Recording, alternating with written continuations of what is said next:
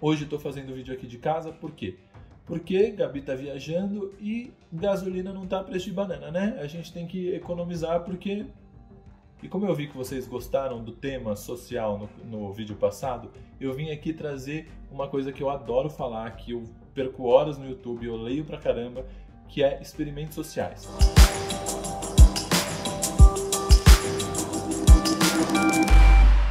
Oi, gente, como eu sempre digo, quer dizer, como a Gabi sempre diz, a partir de agora, menos emoção e mais razão. Aproveite, deixe o seu like, se inscreve no canal e compartilhe esse vídeo com seus amigos. Hoje estou fazendo o vídeo aqui de casa, por quê?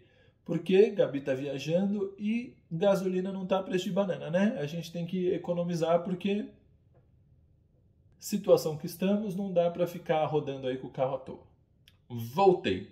Como a gente conversou semana passada, Nesse, nesse tempinho de férias que a Gabi está lá viajando, eu vou assumir alguns vídeos no canal. E como eu vi que vocês gostaram do tema social no, no vídeo passado, eu vim aqui trazer uma coisa que eu adoro falar, que eu perco horas no YouTube, eu leio pra caramba, que é experimentos sociais.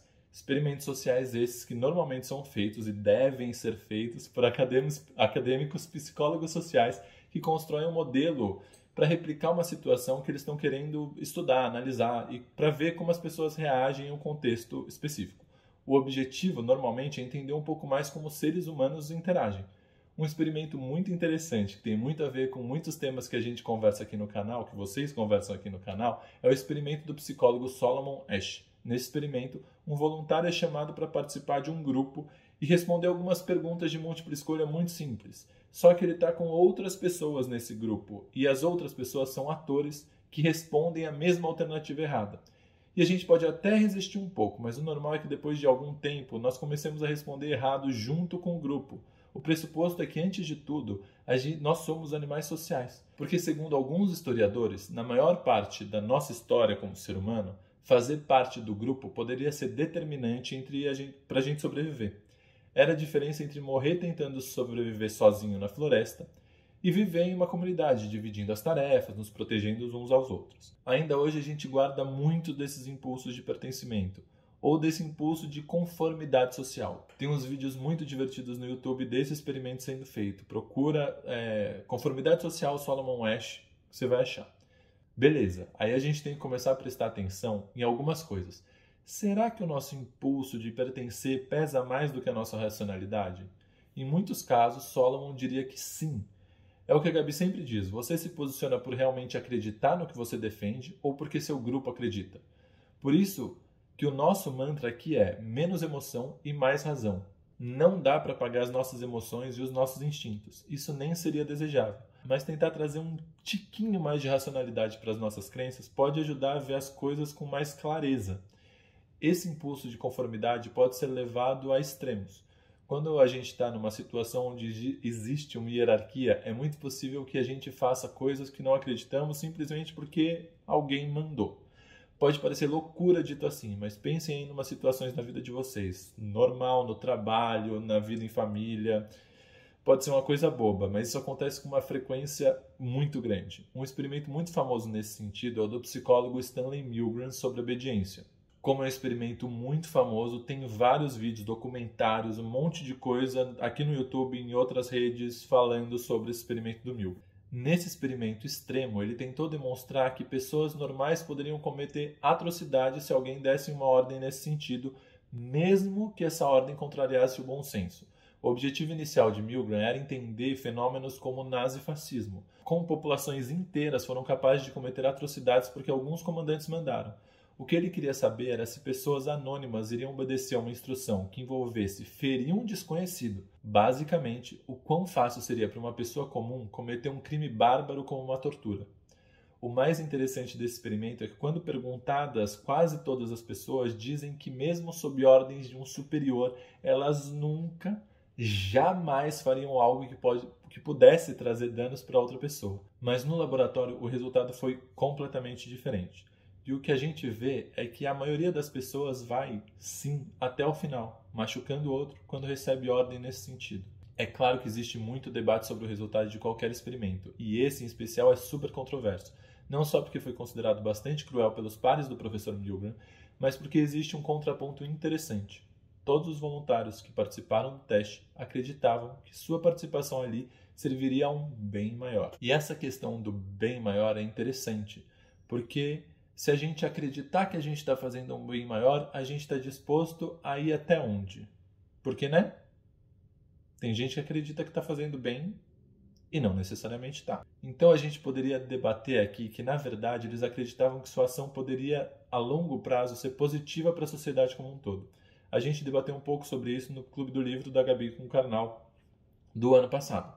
Tem um livro ótimo que chama Humanidade, uma história otimista do homem, do historiador holandês Rutger Bregman. Ele traz um pouquinho desse debate. Eu recomendo muito. Esse clube já passou, mas é importante lembrar para quem não faz parte do clube que o livro está disponível. Você pode ir ver quando você quiser. E para quem não faz parte do clube, sempre existe o ano que vem. Esses dois experimentos nos levam a pensar: se a gente faz tudo para se encaixar até mesmo, às vezes, ir de encontro a todos os nossos princípios, o que vai a sociedade não ruir. Para isso, a gente desenvolveu algumas regras escritas e algumas regras não escritas. As escritas são as leis, e as regras não escritas são os hábitos e costumes de uma sociedade, ou, para usar uma palavra que anda meio distorcida atualmente, a moral, moralidade. Franz de Waal é um primatologista, ou seja, ele estuda como os primatas se comportam, para entender essa espécie. Lógico mas também na esperança de que essa observação possa esclarecer, elucidar um pouco da espécie humana. Para o Devol, a moralidade se sustenta sobre dois pilares: justiça, ou a reciprocidade, e a empatia, ou compaixão. Ele demonstra essas afirmações com experimentos com macacos. Para demonstrar o primeiro pilar, o da justiça, ele comete uma injustiça contra um macaquinho, dando para um uma uva, que é muito mais gostosa, e para o outro pepino, para eles fazerem exatamente a mesma tarefa. O macaco que recebe o pepino se revolta na hora. Ele percebe muito bem que o outro macaquinho se deu muito melhor que ele recebendo uma uva. Joga no YouTube. O macaco fica pistola, indignado. Ou seja, para o Devol, até os macacos têm uma noção clara do que é justo ou injusto. E essa indignação do bicho pode gerar conflitos, como aliás gera nós humanos. O que me faz pensar que existe também a percepção de injustiça. O que pode parecer injusto para uma pessoa pode não parecer assim tão injusto para outra pessoa. A gente vê isso todos os dias. Tem uma frase que eu acho sensacional do filósofo, do filósofo René Descartes, que é: O bom senso é a coisa do mundo melhor partilhada, pois cada qual pensa estar tão provido dele que mesmo os que são mais difíceis de contentar em qualquer outra coisa não costumam desejar tê-lo mais do que tem. Quer dizer, todo mundo acredita que sua quantidade de bom senso é o ideal. Se alguém tem menos, essa pessoa é uma irresponsável, inconsequente. Mas se alguém tem mais, o cara acha que é um Caxias, neurótico. Todos esses experimentos me fazem pensar em muitos temas que vocês conversam com a Gabi aqui no canal. Somos pensadores independentes ou seguimos a nossa manada? Será que o nosso discurso e as nossas boas intenções se revelam na prática?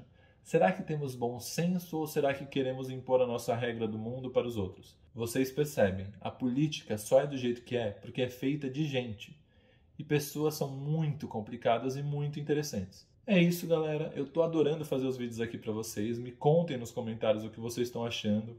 Quem sabe eu posso criar um canal próprio, meu. Comenta também se vocês já conheciam esses experimentos. Se não conheciam ainda, busquem no YouTube e depois voltem para cá para falar o que vocês acharam dele.